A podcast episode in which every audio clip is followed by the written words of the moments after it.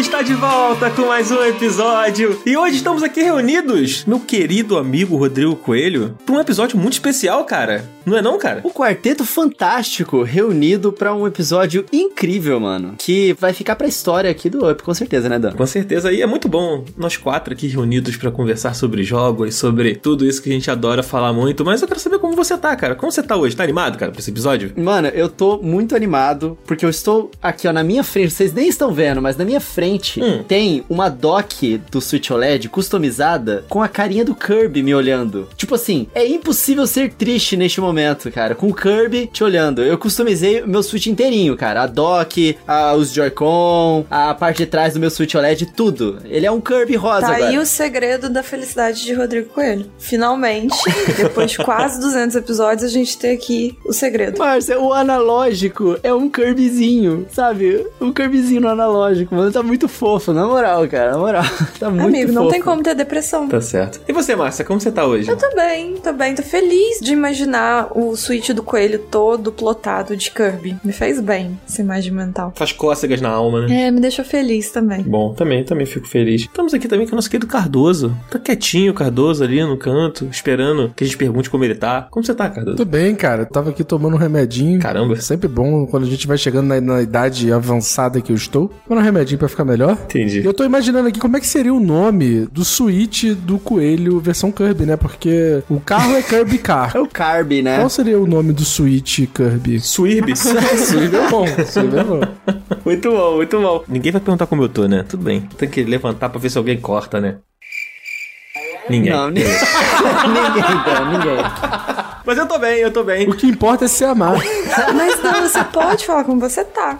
Sem ninguém te perguntar. Tá bom. Você é livre pra chegar e falar assim, gente, eu estou muito bem. Mostra que você é um homem independente, que não precisa que ninguém te pergunte como você tá pra falar que você tá bem. Ou não. Tem razão, Márcia. Você tem toda a razão. E eu estou bem. Sabe por que eu tô bem, Márcia? Hum, por quê? amigo? Porque hoje nós vamos falar aqui sobre jogos mobile, sobre essa mudança que aconteceu no mercado e que vem rolando, muita gente migrando, muitas franquias aparecendo em celular, né? E todo esse movimento do mundo dos videogames. E esse episódio só tá acontecendo graças à nossa parceiríssima Coda Shop, cara. A Coda Shop procurou a gente e aí ela falou: queremos falar sobre isso aqui, queremos estar com vocês do Up. Então a gente está fazendo esse episódio hoje aqui, né, Coelho? Super especial, né, cara? Com certeza, a Shop chegou junto aí com a gente, com o nosso conteúdo, a gente falou assim, gente, a gente precisa, tem um tempão que a gente quer falar sobre essa revolução que, cara, foi um processo ao longo do tempo aí de muitas pessoas entrando no mobile e deixando o preconceito de lado. Hoje em dia não tem como mais você ter preconceito com jogos mobile, porque todo mundo joga, mano. E, tipo, vários jogos AAA gigantes, imensos, que levam a indústria pra frente, estão no mobile, e a Coda Shop tá no mobile também, ajudando os jogadores a aproveitarem melhor esses jogos, né? Então é isso, a Coda Shop chegou junto aqui com a gente pra fazer esse episódio e a gente tem esse anúncio pra fazer porque a Coda Shop vai estar com a gente aqui, aparecendo em alguns episódios aqui. A gente quer apresentar a Coda Shop pra nossa audiência porque é uma loja, cara, que é super confiável e eles oferecem ali a opção de você recarregar os seus jogos, né? Você faz a recarga direta no seu jogo através da Coda Shop. E aí tem vários jogos mobile, tipo Call of Duty, tipo Free Fire, Genshin Impact, o Diablo Immortal, enfim, várias opções lá e você também faz a compra com várias possibilidades de pagamento, né, Coelho? Tem Pix, tem PicPay, cartão, parcela, né, cara? O mais importante é o parcelamento, cara, porque às vezes você tá querendo fazer aquela recarga, pegar aquela skin que você tá afim, ou aproveitar melhor aquele game e, tipo assim, tu não quer gastar uma lapada de uma vez, entendeu? É. Aí você parcela ali, suaves prestações. Ou ser esperto e fazer igual eu, parcelar de várias vezes e parecer que você tá pagando um jogo só. Olha aí. Aí você pegou cinco. Eu Maravilhoso. acho a melhor estratégia. Pra quem é consumista, você quer vários? Por que não? É um jogo por mês. Que inclusive, né, na Coda você, além de ter essa opção de você recarregar a sua conta, né, recarregar o seu jogo ali, seja pra você pegar, sei lá, uma skin dentro de um jogo da Riot ou do Genshin Impact, enfim.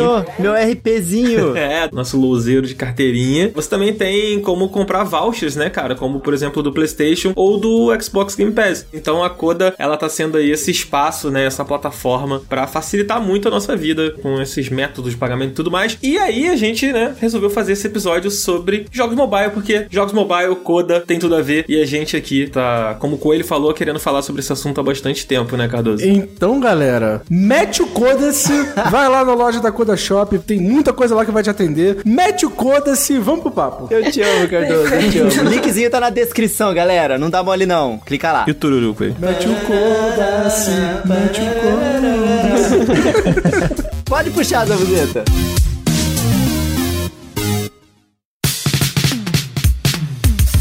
ascensão do mobile, cara. Eu me lembro muito bem de uma época onde era uma parada inacreditável a gente poder jogar uma parada no nosso celular, mano. Que isso? O celular? Você pode jogar o jogo da cobrinha? Quer dizer, não que seja da minha época, né? Não, Eu imagina. vi um vídeo no YouTube. Que disseram, né? Me disseram, exatamente lá. Foi uma coisa que só progrediu inacreditavelmente a ponto da galera dos consoles ficar um pouco enciumada, eu acho, né? O pessoal que prefere ali os consoles. Porque o celular tá na mão de todo mundo. E a princípio, assim, o toque, os controles que você usava ali na tela, não era tão ideal, igual você segurar num controle, né, Dan? Então, assim, o pessoal ficava às vezes um pouquinho de preconceito, só que hoje em dia isso mudou pra caramba, né? Ainda digo mais, Coelho. Puxando a sardinha pro teu lado. Opa! Pra mim, o Switch é uma grande resposta aos jogos mobile. Assim, uma grande resposta no sentido de, tipo, tamo junto, achamos que isso aqui faz parte do futuro e vamos nessa juntos. Então, tipo, o Switch ele só não tem um telefone pra você ligar e pra você mandar mensagem. Mas pra mim, ele é muito mais puxado pro que, que é o- a experiência de um celular do que a experiência de um console, né? Cara, ele é literalmente um tablet, Na né? minha cabeça era o caminho inverso, mas chegando no mesmo ponto. Tipo, o Switch foi uma das coisas que talvez até ajudou a abrir essa porta pro celular. Da galera começar a ter menos preconceito com o celular. Cara, eu acho que você tem razão pra muitas pessoas, Márcia. Porque assim, eu via muita gente falando isso, né? E é sempre uma coisa de bolha, né? Porque assim, os jogos mobile democratizaram demais o acesso aos games, né? Acesso a games de qualidade, games AAA também. E também, agora a gente com o lance do cloud gaming, tudo que tá acontecendo e é impressionante tanto que funciona bem no Brasil, o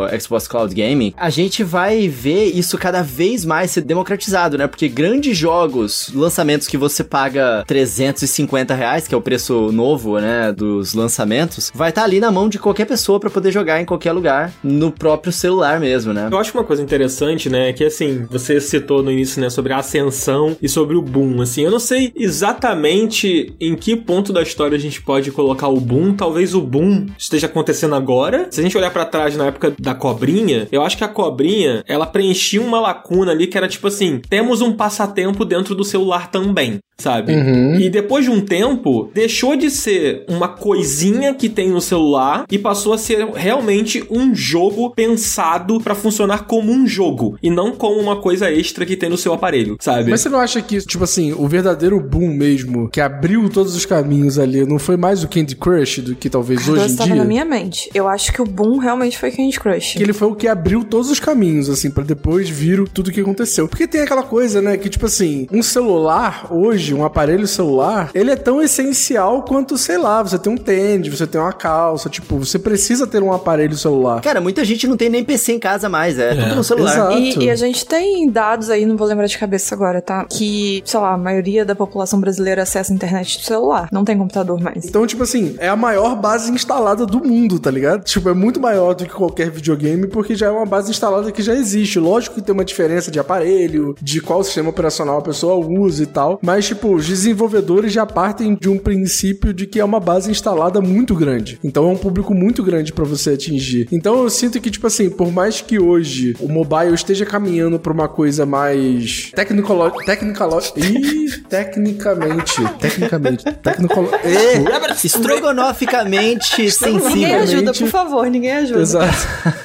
Pois é, você bota a voz do Google e falando a palavra que eu sei que você sabe qual é, que nem eu sei. Tecnologicamente. Tecnologicamente. Eu não quero nunca mais saber qual é a palavra tecnologicamente. certa. Só pra não ter que corrigir o. Exato. A gente tá começando a comparar, porque muito da nossa visão é a visão do console. Mas pra galera que sempre jogou nos celulares, eu acho que a parada já tá há muito tempo aí, sabe? Pensar que agora que é o boom, talvez seja uma visão nossa da galera que, tipo, já tá mais acostumado com uma coisa tecnologicamente mais avançada e etc, entendeu? Saiu de primeira aí o Tinha que falar tecnologicamente. rápido, deixa que falar Exato, rápido. exato.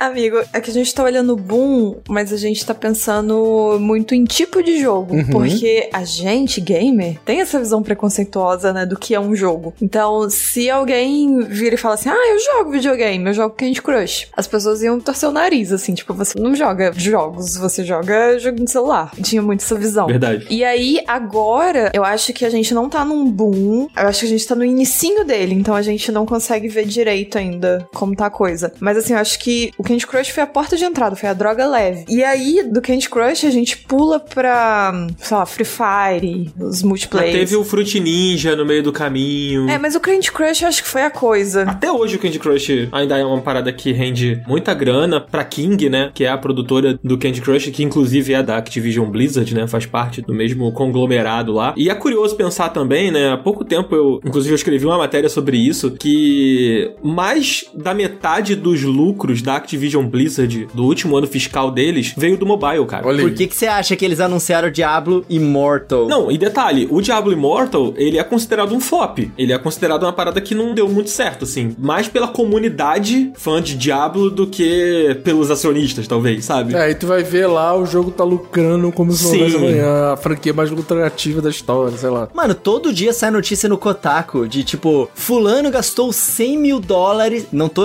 fazendo hipérbole, não, é esse o valor. 100 mil dólares e não conseguiu a arma lendária. Eu fico tipo, caralho, mano, da onde que o povo tira esse dinheiro? Que porra é essa, cara? É. Esse lance que eu falei do sucesso financeiro, né, da Blizzard, eu só puxei isso porque a gente tava falando sobre o Candy Crush e o Candy Crush e o Farm Heroes, que são dois jogos mobile muito populares e que são da Activision Blizzard, eles juntos arrecadam mais do que o, o próprio Call of Duty Mobile e o Diablo Immortal, por exemplo. Caralho. Então são jogos que a gente, com essa visão que a Márcia falou, né, essa visão do gamer e tal, a gente meio que deixa meio pra escanteio esses jogos e na verdade eles são uma máquina de gerar grana, né, cara? Tipo, são jogos muito populares que estouraram lá atrás e que continuam relevantes dentro da plataforma mobile, assim. Não sei se eles são responsáveis pelo boom, assim. Mano, eu acho que foram vários booms, né? É, então, é que a gente pode olhar de várias óticas diferentes pra definir um boom, né? Mas eles com certeza foram grandes responsáveis pela ascensão do mobile em termos de games, assim. E ainda são, né? Pelos números, assim, que eles ainda conseguem atingir. O que é muito bizarro, né? Que, tipo, esse tipo de transação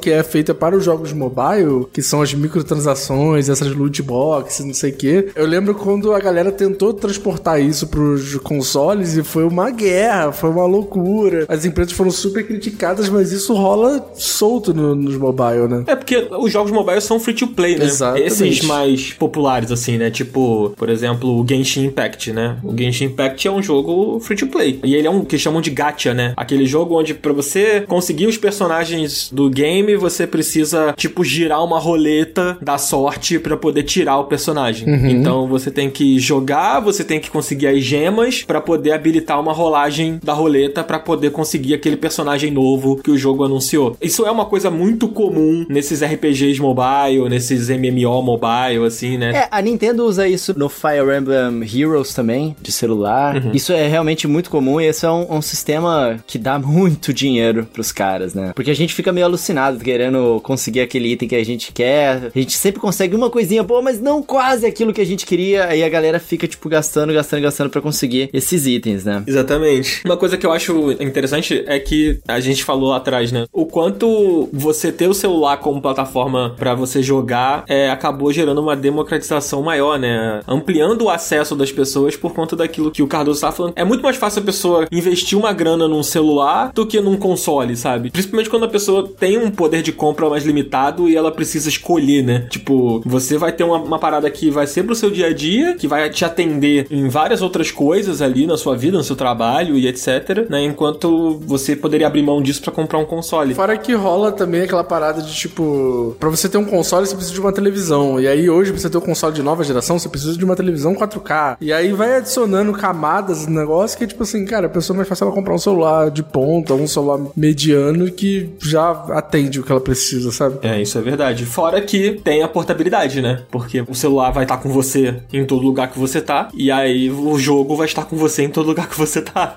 Então você pode jogar ele na fila do banco, você pode jogar ele numa sala de espera de um consultório. Cara, o próprio game design dos jogos, ele foi sendo adaptado pra essa questão, né? Tipo, eu me lembro muito bem de quando a Nintendo tava fazendo uma série de entrevistas sobre o Super Mario Run. Como é que era o nome? É Super Mario Run, né? Aqueles jogos da Nintendo Mobile. Era aquele Infinity, como é que é o nome? Que Quando o bonequinho corre pra sempre? Esqueci o nome dessa. É, Endless Run. Endless Run, Isso, exatamente. Endless Runner, isso mesmo. Aí tem o Mario Kart Tour também, e assim, nas entrevistas todas, um ponto em comum que eles falaram sobre o design do game é que eles queriam que os japoneses, né, claro, a Nintendo sempre faz tudo pensando primeiro no público japonês, pudessem jogar o jogo enquanto seguram com a outra mão no segurador lá do metrô, sabe? Então, com uma mão ela ia estar jogando o jogo e com a outra mão segurando. Então, todos os jogos podem ser jogados com uma só mão. E essa é uma característica de design dos jogos mobile que tem em muitos jogos de sucesso, né? Permitir que as pessoas possam jogar com uma só mão para elas poderem fazer outras coisas enquanto jogam. É um mercado, cara, que expandiu de uma forma tão grande, levou pra frente a indústria e levou pra lados diferentes, que é difícil mensurar quando que foi o boom, porque tiveram vários momentos muito importantes assim, né? Eu acho que a gente tá no boom, por isso que a gente não consegue Eu ia definir. pontuar isso, exatamente o que a Márcia falou. Amigo, a gente tá muito conectados Exato. hoje. É muito difícil a gente saber o que, que é o boom quando a gente tá vivendo. E assim, cara, se a gente parar pra pensar, há 15 anos atrás, o Steve Jobs estava apresentando o iPhone. Mano, 15 anos. Caralho. Quantas mano. gerações de videogame tiveram durante 15 anos? Três gerações? Por aí, Foi né? por aí, é isso De mesmo. 2007 pra cá, cortou três gerações. É. É, três gerações de videogame. Tipo, qual foi a evolução nos consoles nessas três gerações? A não ser gráfica? Nenhuma. Qual é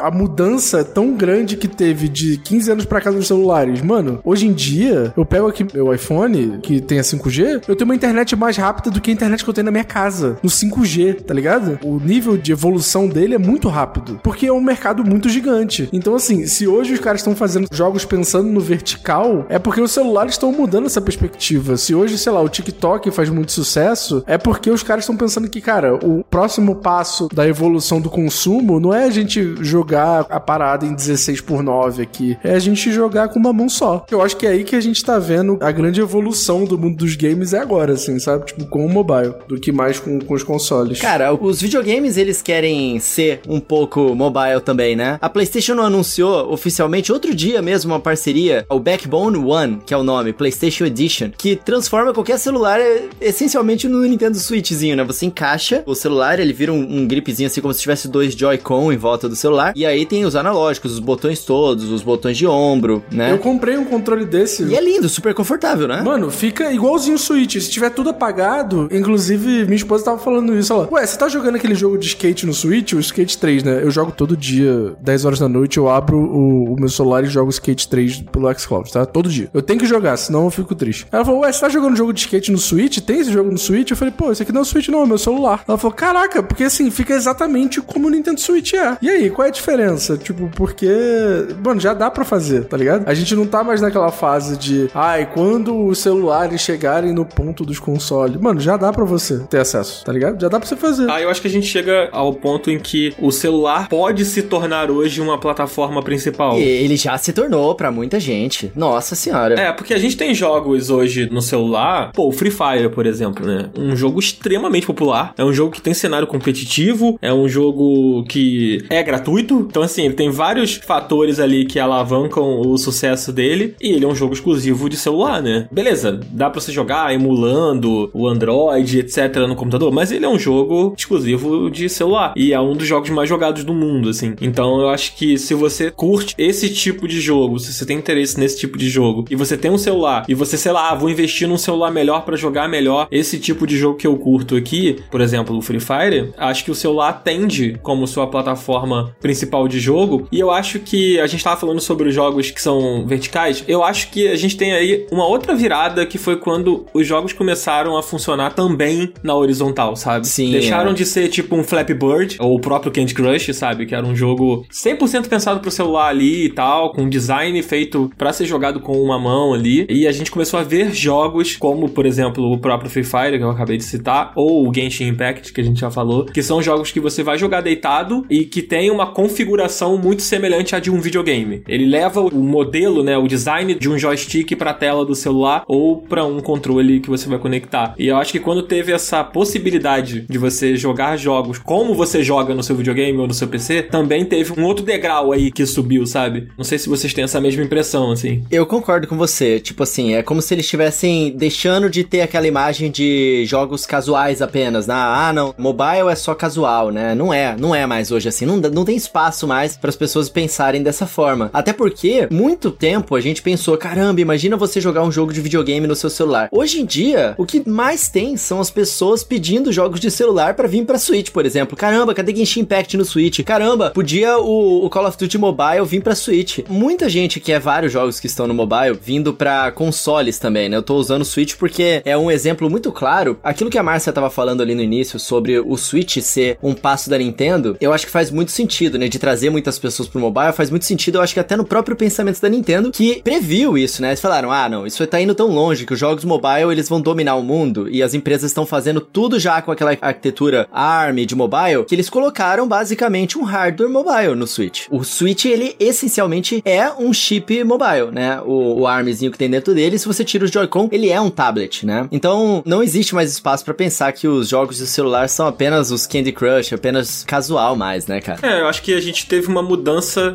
exponencial ali que abraçou também novos perfis ali, né, de jogadores. Porque existia o jogador mais preconceituoso, já existe, na verdade, que olha pro celular e pensa só nesses jogos específicos que a gente já citou aqui, né, como, por exemplo, o Fruit Ninja, o Candy Crush e tal, ou Clash Royale também, né, que foi um puta fenômeno no mobile, e acabou abraçando aí diferentes jogos, né, de diferentes gêneros também. Pô, mano, sinceramente, eu não imaginava, o Daniel de 2010, não imaginava nunca ver o Call of Duty rodando num celular, sabe? Tipo, como um jogo FPS, que para jogar no videogame já é esquisito, né, porque é um jogo que parece que é feito para PC, para jogar com mouse e teclado, e rodando no celular, e rodando bem no celular, é uma coisa que no passado era completamente impensável. E olha que em 2010 já tinha uns FPS louco pra mobile, hein? É mesmo? É, tinha Stalker, pô. Caraca. Acho que já tinha até Medal of Honor, essas paradas assim, mano. É que a gente não era tão inserido assim. Eu posso estar tá viajando, mas eu, eu, lembro de jogar uns jogos de FPS em mobile que, tipo, tinha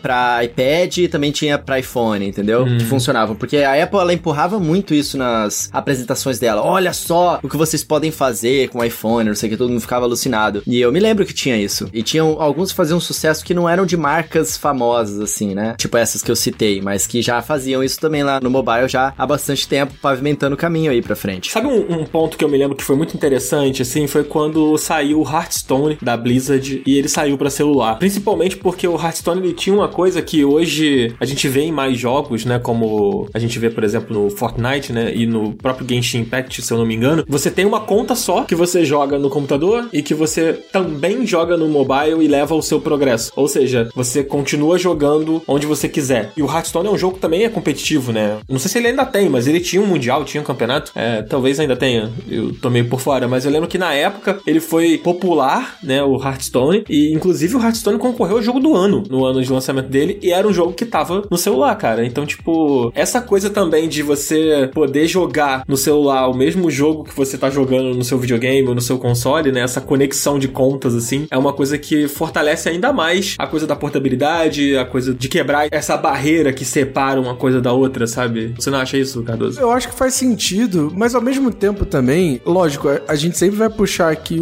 a sardinha pra coisa dos consoles, né? Mas a gente tá ignorando também um pouco que existe todo um universo de pessoas que nem sempre vai jogar a coisa no console, né? Eu lembro o caso, sei lá, do Fortnite, por exemplo. Infelizmente o Fortnite você não tem mais como jogar no iOS, né? Por causa de todo aquele BO. Mas, tipo assim, mano, eu conhecia gente que nunca nem sonhava em ter jogado Fortnite no console, sempre só jogou no celular, sabe? O Free Fire também, que é um exemplo que a gente tava dando, a galera só tem como jogar ou no mobile ou em emulador, tipo no PC e tal, emulador de celular no PC, né? Eu tenho minhas dúvidas se a gente tá validando algumas coisas só porque elas se parecem mais com console, ou se a gente, tipo, tá dando mais crédito para elas pelas coisas que elas já são, sabe? A gente real tá num momento de transição, porque a gente saiu dessa coisa que era o joguinho de celular, e aí era o Candy Crush, era o Angry Birds. Assim, eles são diferentes entre si, mas eles têm um estilo de jogo parecido, que é essa coisa casual e ser um jogo rápido, com poucos comandos e etc. E aí, quando isso começou a ser um mercado muito grande, aí todo mundo viu que ali tinha público, a galera começou a tentar levar as coisas do console do PC pro celular também. Então, a gente tá nesse momento que a gente ainda tá descobrindo qual que é a linguagem exata da plataforma, porque a gente já tem uhum. coisas que estão muito concretizadas. Então, jogos em videogame, em PC, é uma coisa extremamente concretizada. Mas como que é o jogo no celular? Tem essa coisa de ser com uma mão, tem essa coisa de controlar direto na tela, ah, a gente vai trazer um controle externo. O que que vai fazer? Então, assim, é uma coisa nova. Então, a indústria tá todo mundo de olho nisso, porque viu que ali tem muito público e tem muito dinheiro. E é o que o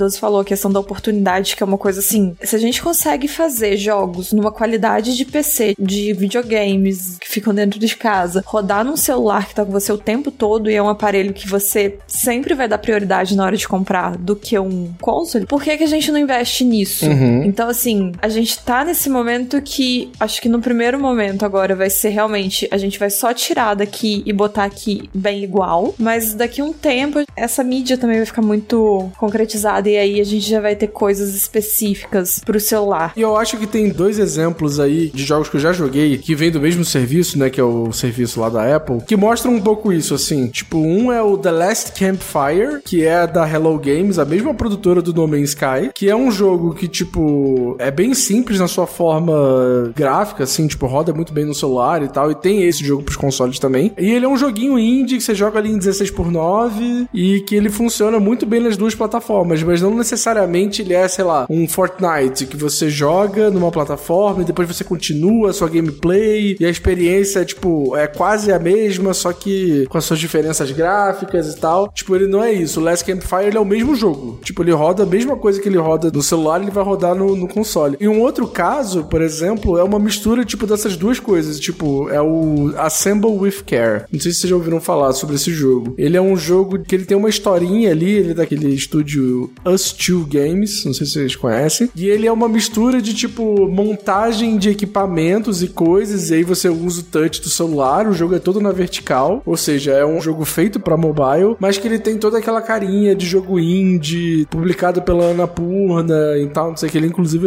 ele é publicado pela Annapurna, se não me engano. então eu acho que, tipo, é esse meio do caminho que tá começando a ser encontrado agora, que pra gente que joga no console, e só no console, e a gente veio de console, eu acho que pra gente funciona melhor. Mas eu tenho dúvidas se, tipo assim, pro mercado e pra todo mundo, e pra um geral, pras pessoas que não estão acostumadas a jogar no console, que não tem essa vivência e essa experiência desse tipo de gameplay, se esse é o foco de quem joga no mobile, sabe? Eu acho que a galera, tipo, no, no futuro e aos poucos, ela vai enxergando jogos não com essa separação que a gente enxerga, né? Eu tô falando público geral, não a galera que é mais focada Uhum. nos consoles, como a gente costuma ser, né? E vai enxergando de uma forma um pouco mais ubíqua. Então, tipo assim, ah, o jogo que eu jogo, ele tá aqui no meu celular. Se eu ligar a televisão, eu posso conectar um controle e jogar ele na televisão, né? Porque tá tendo isso agora, com a, a Microsoft fazendo aquela parceria com a Samsung. Eu consigo fazer isso aqui, por exemplo, jogos que eu tô jogando aqui no meu iPhone, eu consigo espelhar pra minha TV, por exemplo. É, você pode fazer isso, a Apple também tá fazendo isso exatamente. Ou então, pô, vou comprar um videogame aqui que vai ser uma parada mais premium, um negócio dedicado a isso mesmo, que tem uma série de funções aqui que eu não quero ficar misturando com o meu celular, que eu vou jogar aquele jogo. Então, tipo, vai começando a ficar cada vez mais disforme. Videogame, deixando de ser videogame no sentido do aparelho e vai se tornando o jogo. Ah, o jogo, o jogo que eu gosto. Entendeu? O foco saindo da máquina e indo pro jogo, porque não importa mais aonde você tá jogando ele, sabe? Inclusive, vou cantar Pedra do Futuro aqui, ó. Márcia Futuro. fu- Futu, futu, Vai, Cardoso, vai. Tá Você bom isso.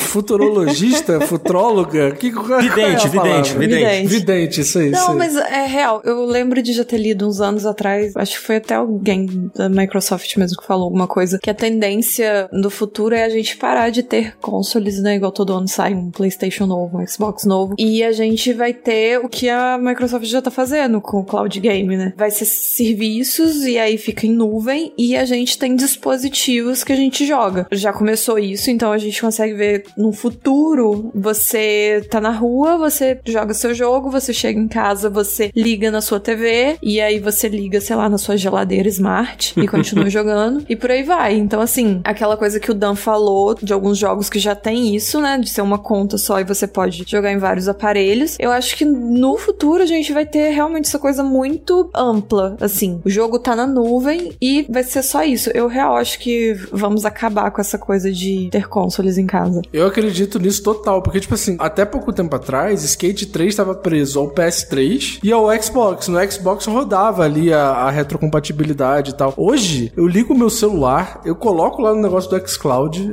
Xbox Cloud Gaming, e em 30 segundos eu tô jogando um jogo que não tá salvo em lugar nenhum. E, tipo assim, ele carrega meu progresso, faz tudo como se fosse um videogame, só que é só meu celular com o controle conectado ali, sabe? Exato, perfeito. E, tipo, não tem lag. Pô, o Skate 3 é um jogo que é- você tem que ser meio preciso, assim, pras coisas que você vai fazer. E, tipo, roda super bem. Tipo, não vejo diferença. Não tem diferença nenhuma pra eu ligar o meu console ali e jogar, É o sabe? futuro nas suas mãos. Isso é muito maluco. Inclusive, a gente vai fazer um episódio falando sobre isso. Então, só tô jogando aqui. Vamos, Só vamos. tô jogando aqui, só tô jogando aqui Não, igual. se tu falou, então tá falando. É, tá aqui, tá aqui assim, ó. Fiquem de olho aí, galera. Fiquem de olho aí, porque a Coda Shop tá aqui com a gente pra proporcionar alegria, pra proporcionar conversas. É o famoso vem aí. Mas eu queria puxar só um negócio aqui que o Coelho falou e que eu achei muito forte, que é esse lance de que as pessoas, elas estão muito mais de olho no jogo em si do que na plataforma. Esse movimento que as empresas fizeram de levar suas grandes franquias pros celulares é um pouco um reflexo disso também, né, Coelho? Talvez, não reflexo, mas talvez isso tenha ajudado a gerar essa percepção das pessoas, sabe? Em relação aos jogos que estão no celular. Tipo, a gente viu Call of Duty, a gente viu League of Legends, a gente viu Ragnarok, que era um sucesso dos PCs antigamente e hoje tá no Eu celular. amava Ragnarok, mano. Pô,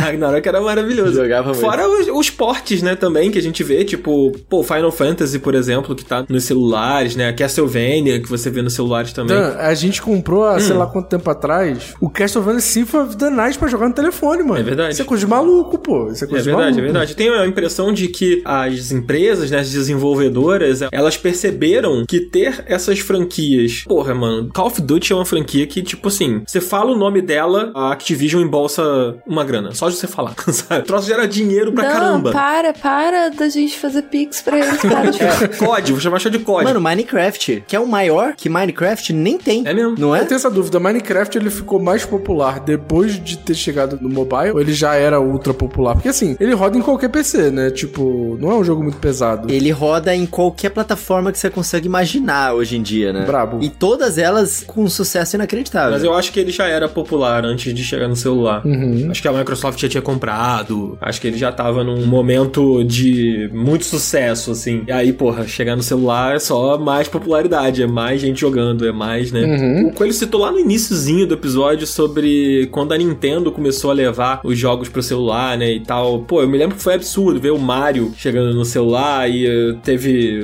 no Jim Fallon lá, ele jogando, sabe? E aí teve o Pokémon GO, né, mano? Que acho que a gente nem citou aqui. Sim. E que Nossa, é um- Pokémon GO foi... Caralho, vocês lembram? Cara, eu tenho Caralho, muito pra falar vocês sobre lembram? Pokémon GO, mano. Eu tenho Mano, muito pra falar sobre Pokémon GO. O que, que vocês estavam fazendo quando o Pokémon GO aconteceu? Porque foi um fenômeno que mudou a vida, tipo, a rotina de todo mundo, né? Posso começar? Posso começar? Por favor, Cardoso. Não, eu tenho uma história maravilhosa também, mas vai lá. Cara, 2016, que foi o ano que saiu o Pokémon GO. Por que, que o jogador tem que responder? Porque você é o Pokémon Zero, caralho. Acho que foi, acho que foi. Ah, ele não 2016. lembra. Ah, lembro, não tenho memória.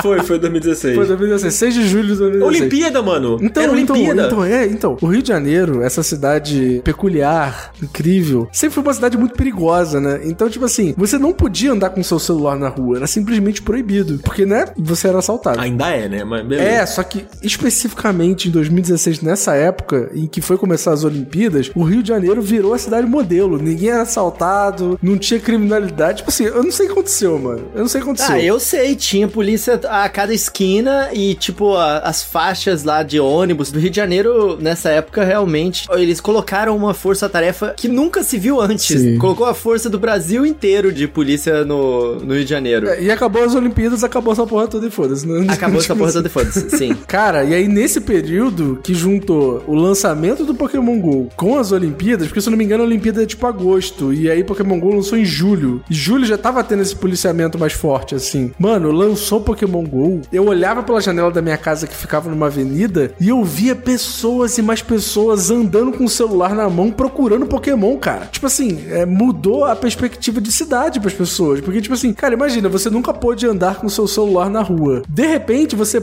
não só pode andar com o seu celular na rua, você não vai ser assaltado, você vai encontrar mais gente andando com o celular na rua e, de quebra, você vai encontrar Pokémon na rua. Porra, é muito foda, cara. É Foi muito absurdo. maneiro. É absurdo. Cara, olha só, eu estava morando no Japão na época que Pokémon GO estourou. Na época você era coelho do Japão. Exatamente. Cara, mas vocês não têm noção. Quer dizer, tem, porque no Brasil também foi, mas, cara, no Japão era um bagulho inacreditável. Teve uma vez, eu acho que foi em meados de setembro. Tipo assim, a- as coisas viralizavam muito. Quando aparecia um Pokémon raro em algum lugar, as pessoas ficavam malucas. E, tipo, apareceu um Lapras em algum lugar lá, eu acho que era em Odaiba, era um, era um lugar lá em Tóquio. E, tipo assim, a cidade parou. Começou a sair notícia de acidente que tava acontecendo. Tipo, tinha muita muita gente, tipo coisa de 100 mil pessoas saindo correndo no meio da rua pra tentar capturar o Lapras. E ele ficava meio que perto das áreas que tinham água, que tem água ali em Tóquio, tem uma baía ali. E muita gente correndo no meio de carro, desesperado pra tentar capturar o Lapras. O, o pessoal começou a chamar isso no Japão de. É a versão japonesa de Pânico do Lapras. Eles começaram a chamar isso na época. Caraca, tinha até um nome. É, porque saiu em todos os noticiários. Foi alucinante a parada. E não foi uma vez que aconteceu isso. A gente via notícia disso semanalmente, em tudo que é lugar do mundo, né, cara? Tinha uns pontos turísticos no Japão que começou a ter placa específica falando: não, não pode jogar Pokémon GO aqui, porque não dava pra ninguém viver A ali. Nintendo quis destruir o mundo lançando Pokémon.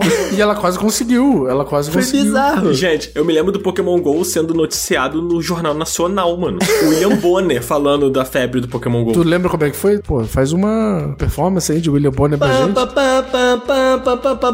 Gente, o Pokémon X tá aparecendo na praia de Copacabana. Plantão também, a música do plantão. Boa noite. Dragonite avistado na Lagoa Rodrigo de Freitas mobiliza centenas de treinadores Pokémon com seus Aí tá a galera do Remo, do Flamengo, com o celular na mão, tá ligado? Cara, mas era muito doido. Eu me lembro, na época eu morava no saudoso bairro de Campo Grande. Ih, saudade. Poxa vida, o bairro que eu, que eu cresci, que eu morei durante muitos anos da minha vida. Inclusive, Ricardo Regis também morava lá. Um beijo pro Ricardo. Beijo, Ricardo. E, cara, eu, eu morava relativamente no centro do bairro, assim. Lá tem um calçadão, sabe? Que é tipo assim, uma área central do bairro, onde tem muito comércio, sabe? E é, por ser uma área, o calçadão, né? Aquela parte ali específica, ser uma área totalmente comercial, à noite ela fica completamente deserta, né? Tipo assim, todas as lojas fechadas, ninguém na rua. Só que eu morava relativamente perto, uma coisa de tipo assim, cinco minutinhos andando, eu chegava lá. Aí eu lembro que, tipo, a gente tava no celular, aí a gente ia olhando, né, no mapinha pra ver onde estão os pokémons, porque tinha um negocinho, um detalhe no jogo que era parecia as sombrinhas dos pokémons, né? E aí você pensava, ah, tá perto daqui esse pokémon. E aí apareceu um Dragonite no calçadão e era tipo assim, à noite. Tipo assim, perigo, tudo deserto, ninguém. E aí, mano, eu fui. A minha vida ou um Pokémon?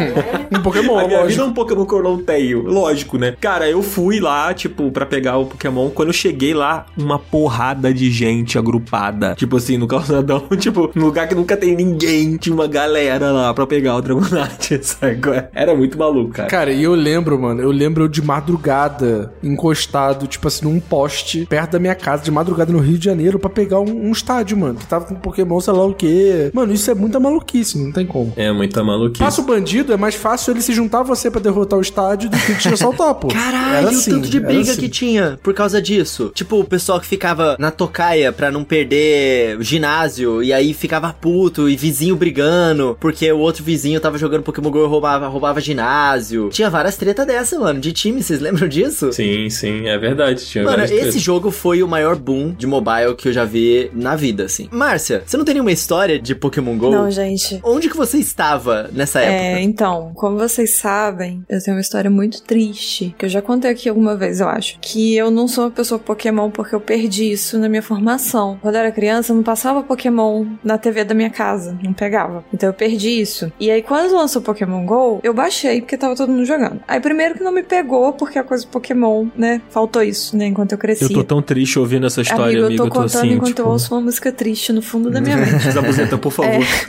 E aí, quando lançou Pokémon GO, eu não sei se aqui em Juiz Fora ou se era eu, mas a minha internet era muito ruim. Então, tipo, não rolava de jogar muito bem também. Então, como juntou todas as coisas contra mim, eu simplesmente não joguei.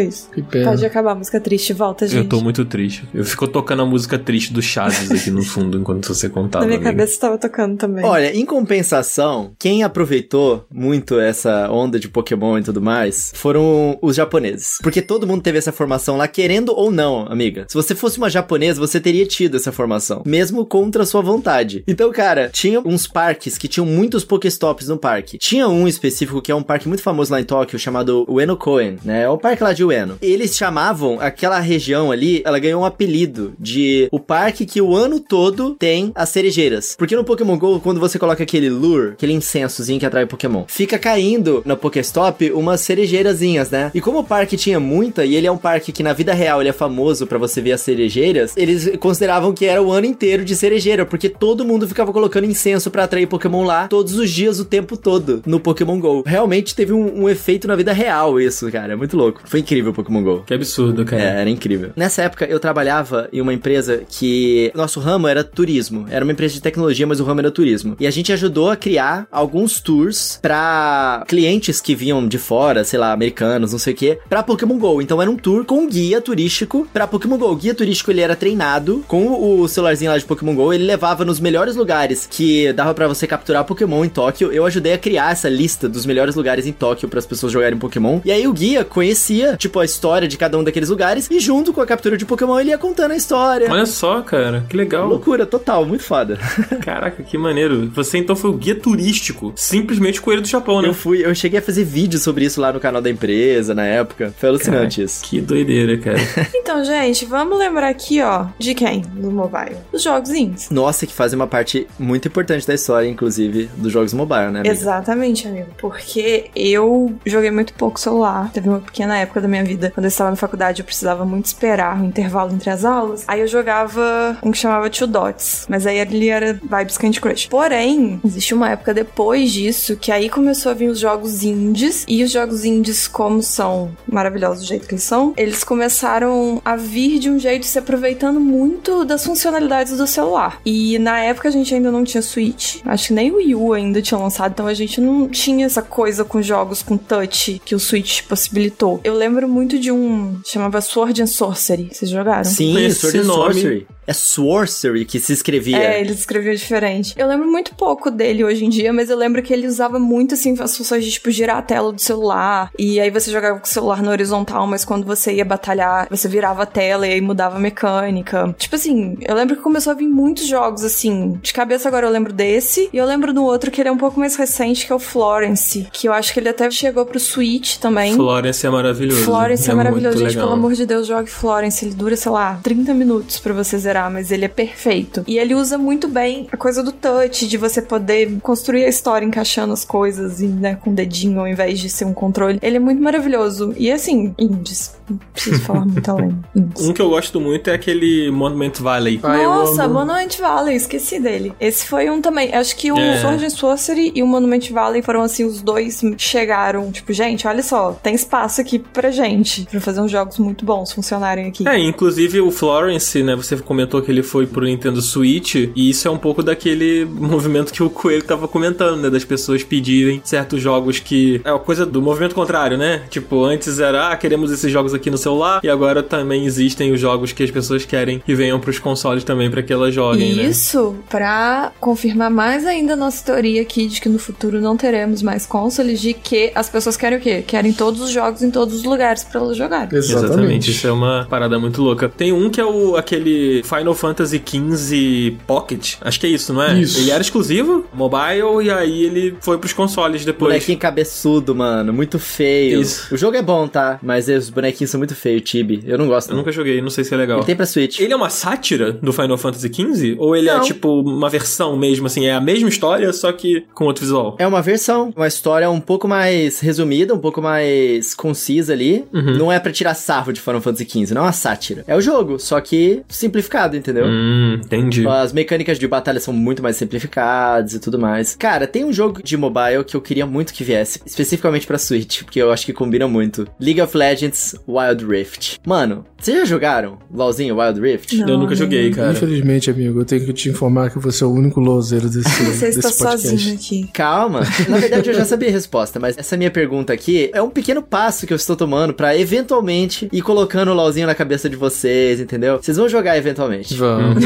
A primeira vez que eu joguei foi na CCXP, que eles estavam com um stand lá de Wild Rift apresentando o jogo e tal, antes dele ser lançado. E eu achei muito bom. E é um jogo muito divertido, cara, no, no mobile, porque ele funciona igual o LoL de PC. A mecânica de jogabilidade dele é tão boa que, assim, eu acho que muitos jogos de console tinham que aprender em termos de usabilidade, em termos de como eles posicionam os botões, sabe? E, cara, os jogos mobile, eu acho que ele pegou tudo de melhor que existe nos jogos jogos mobile ali. Cara, como é que você consegue movimentar os seus personagens e utilizar os ataques, os diferentes tipos de ataques? Tem os que são teleguiados, tem os que você mira, tem um monte de coisa assim, né? Que são ults diferentes de cada um dos personagens ali do LoL. E fez isso perfeitamente pra tela de touch. E é um jogo muito bom, só que ele é rapidinho. Ele tem uma dessas características de jogos mobile no geral, e eu não tô falando só de celular não, porque para videogames portáteis também é assim, onde os jogos eles normalmente eles são mais rapidinhos, os capítulos são mais curtos, as partidas elas são mais curtas porque as pessoas elas estão com o celular na mão, né? Então às vezes elas estão fazendo outras coisas, tem que ser meio curtinho mesmo. E eu acho que ficou um tempo de partida muito bom, é tipo entre 10, 15 minutos ali você finaliza uma partida inteira de LoL, as torres caem mais rápido, tem menos torres e tal para você chegar até o Nexus do oponente e vencer o game. E é muito bom, cara, o LoLzinho de mobile, recomendo pra caramba. Inclusive eu acho que tinha que vir pra Nintendo Switch porque funciona muito bem. Vários desses jogos. O Apex, por exemplo, o Apex Mobile é muito melhor do que o Apex pra Nintendo Switch. Era esse que tinha que ter vindo pro Switch, por exemplo. Eu acho. Ele é muito mais otimizado do que você pegar o Apex que era feito para outras arquiteturas, né, os outros consoles e colocar ele na arquitetura mobile do Switch. Depois eles lançaram o Apex Legends, que é incrível e tá fazendo maior sucesso no mobile agora, sabe? E vocês já jogaram o Apex, né? Já, Ninguém? já, já joguei, mas. Eu acho que eu já joguei, mas não era minha coisa, eu só passei fora. Ô, Cardoso, você gostou do Apex?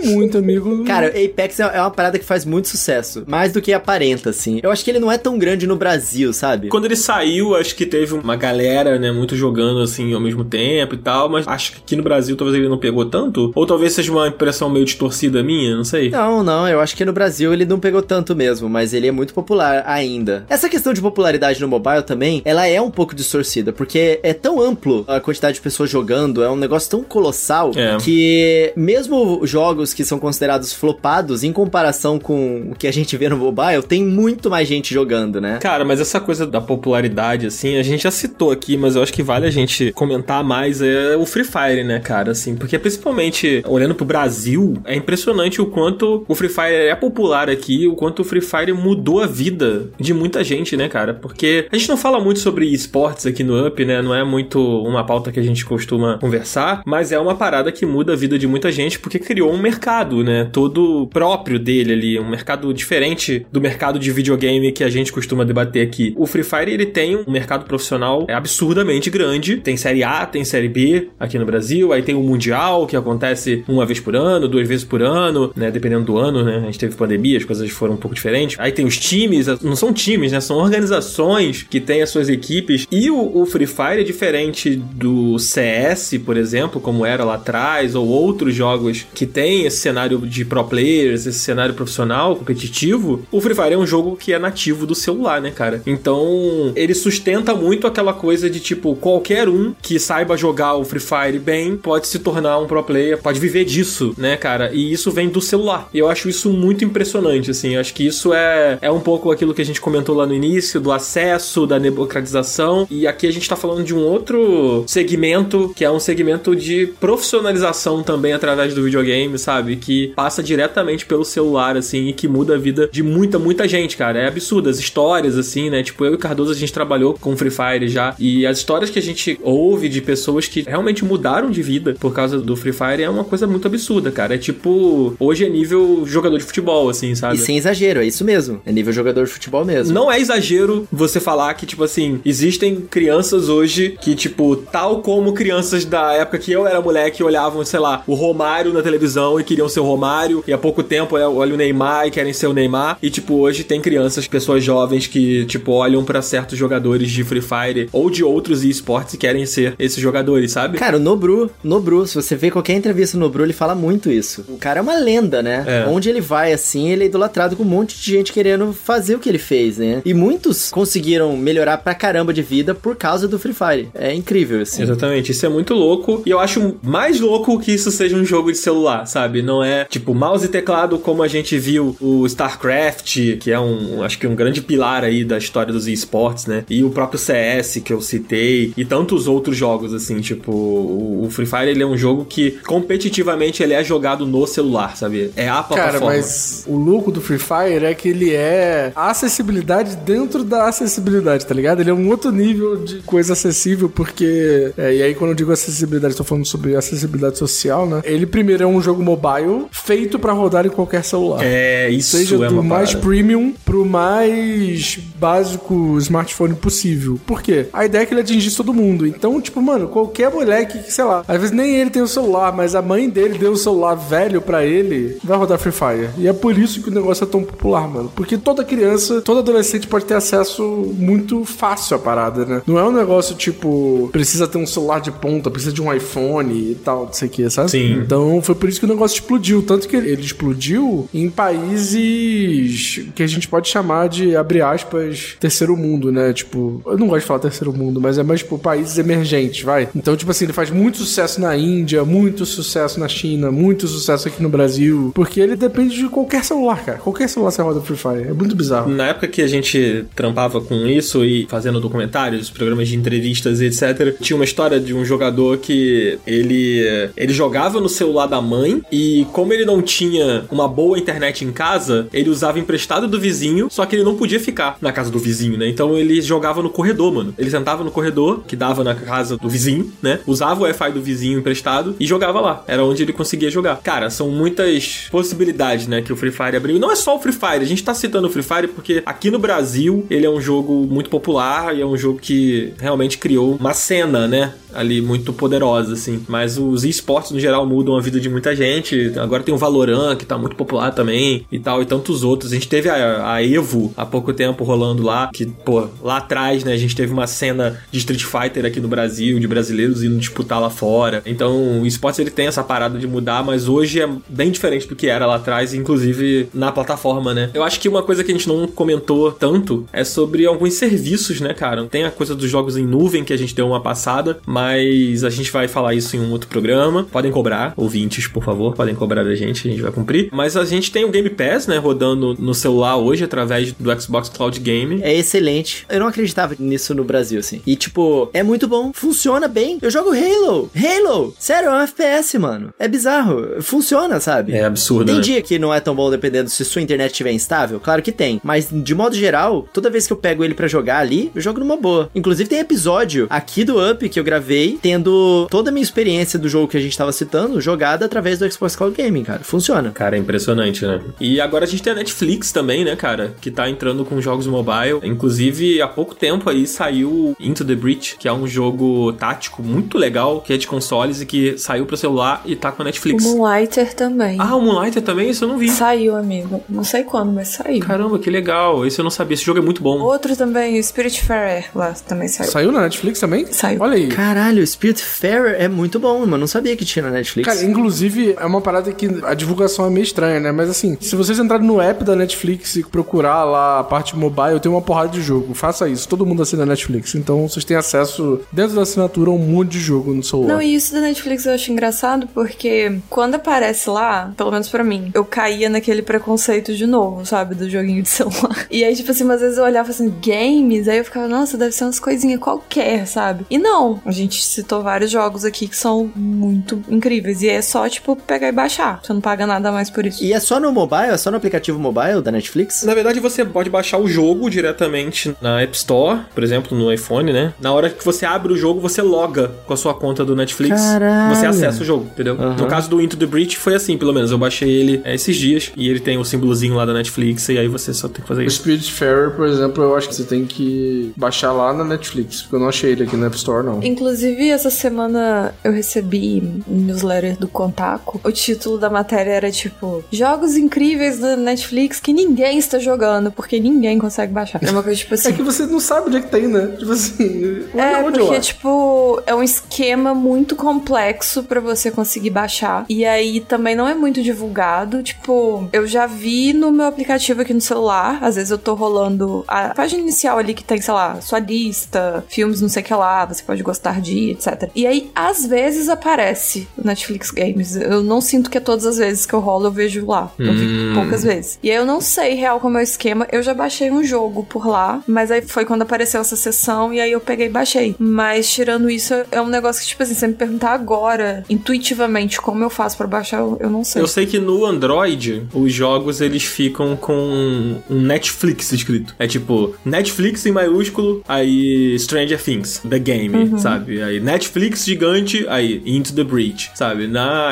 Apple, é o nome do jogo mesmo. Só tem o símbolo da Netflix no desenho do jogo ali, na, na thumb, sei lá, no, no símbolo lá. No ícone, no ícone. É, isso, no ícone. Exato. Isso, amiga, obrigado. Outro jogo que é Netflix também é o Relic Hunters Rebels, né? Que é um jogo Que é brasileiro, Ah, brasileiro. verdade, brasileiro. É. É. Da Rogue Snail. Se não me engano, ele foi o primeiro. O primeiro jogo brasileiro, mas já tinha jogo da Netflix. Sim. Não, mas lançado mobile, eu acho que foi o Relic Hunters. Aí depois eles incluíram os jogos tipo Stranger Things. Não foi isso? Não, Não, amigo, já tinha, não. já, já tinha. O Relic Runners não tem muito tempo que chegou, não. E isso de Netflix Games tem muito tempo. Hum, entendi. Só que há um tempo atrás, eu acho que só tinha uns jogos, assim, que eu lembro, tá? Eu tô falando isso com base da minha memória das vezes que eu abri o aplicativo. Eu lembro de antes ter só, tipo assim, o jogo de Stranger Things. Era tipo um, dois, três. Ah, umas coisas entendi. mais deles mesmo. Mas o Relic Runners foi, sei lá, esse ano? Foi esse ano, foi esse Não, ano. e o Netflix Games já tem, tipo, muito tempo. Eu só não sei quando. Mas eu lembro de ver já uns anos atrás. Ah, entendi. Estou falando de memória. Posso estar errada. Não, justo, justo. Outro serviço legal é o Apple Arcade, né? Que eu sei que o Cardoso é super fã. Pô, eu sou mega fanzoca, inclusive, Daniel, você está na minha família do Apple Arcade, você só não joga porque você não quer. eu jogo, cara. E, por exemplo, esse do Assemble with Care, por exemplo, tá no Apple Arcade. Tem jogos tipo Zen Pinball, que você não precisa pagar nada, já tá lá no Apple Arcade. Tem o jogo do Steve Universo, que é um RPG, que é legal, que também tá lá. Monument Valley 2 tá lá e é também do Apple Arcade. Gold Simulator Plus tá lá também. Então, tipo assim, tem muita coisa. Tem Skate City, tem uma porrada de jogo que você paga, tipo, uns 10 reais pra jogar e tá, tipo, ele faz parte do serviço, sabe? Daí ele é um serviço que você paga por mês, só que você pode pagar, tipo assim, 10 reais por mês e ter o Apple One, sei lá, que é o serviço que você tem, tipo, Apple TV, Apple Arcade, que você tem tudo. Isso é muito maneiro. Eu sei que existem, sei lá, eu e mais três pessoas no Brasil que tem Apple TV, o aparelho, que ninguém vai comprar essa merda, só um idiota que nem eu que um desse.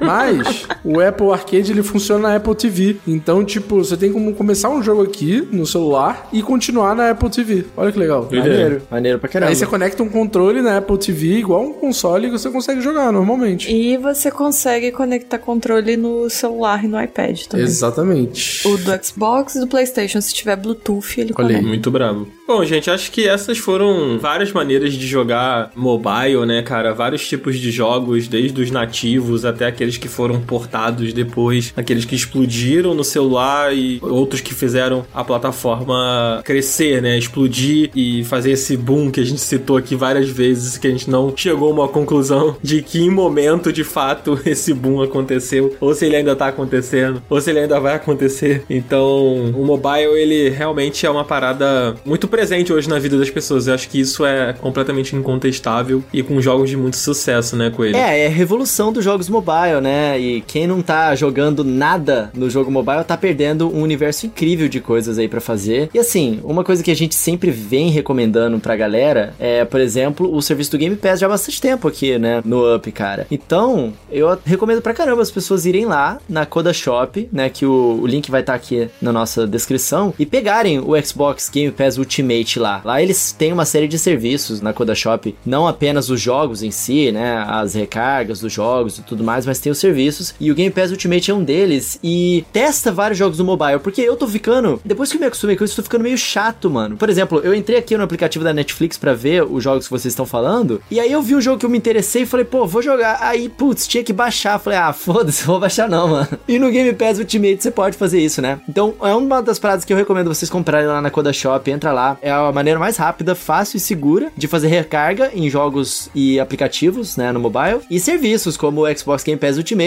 E, cara, não é só jogo não, tá? Lá tem Spotify também, né, que você pode usar. Márcia, lá tem o Tinder, tá? Tem o Tinder Premium que você pode comprar lá. Um voucher Caraca, code. saiu nomeando, saiu nomeando. Coelho chega apontando dedos. Sim, gente, eu estou solteira. tá?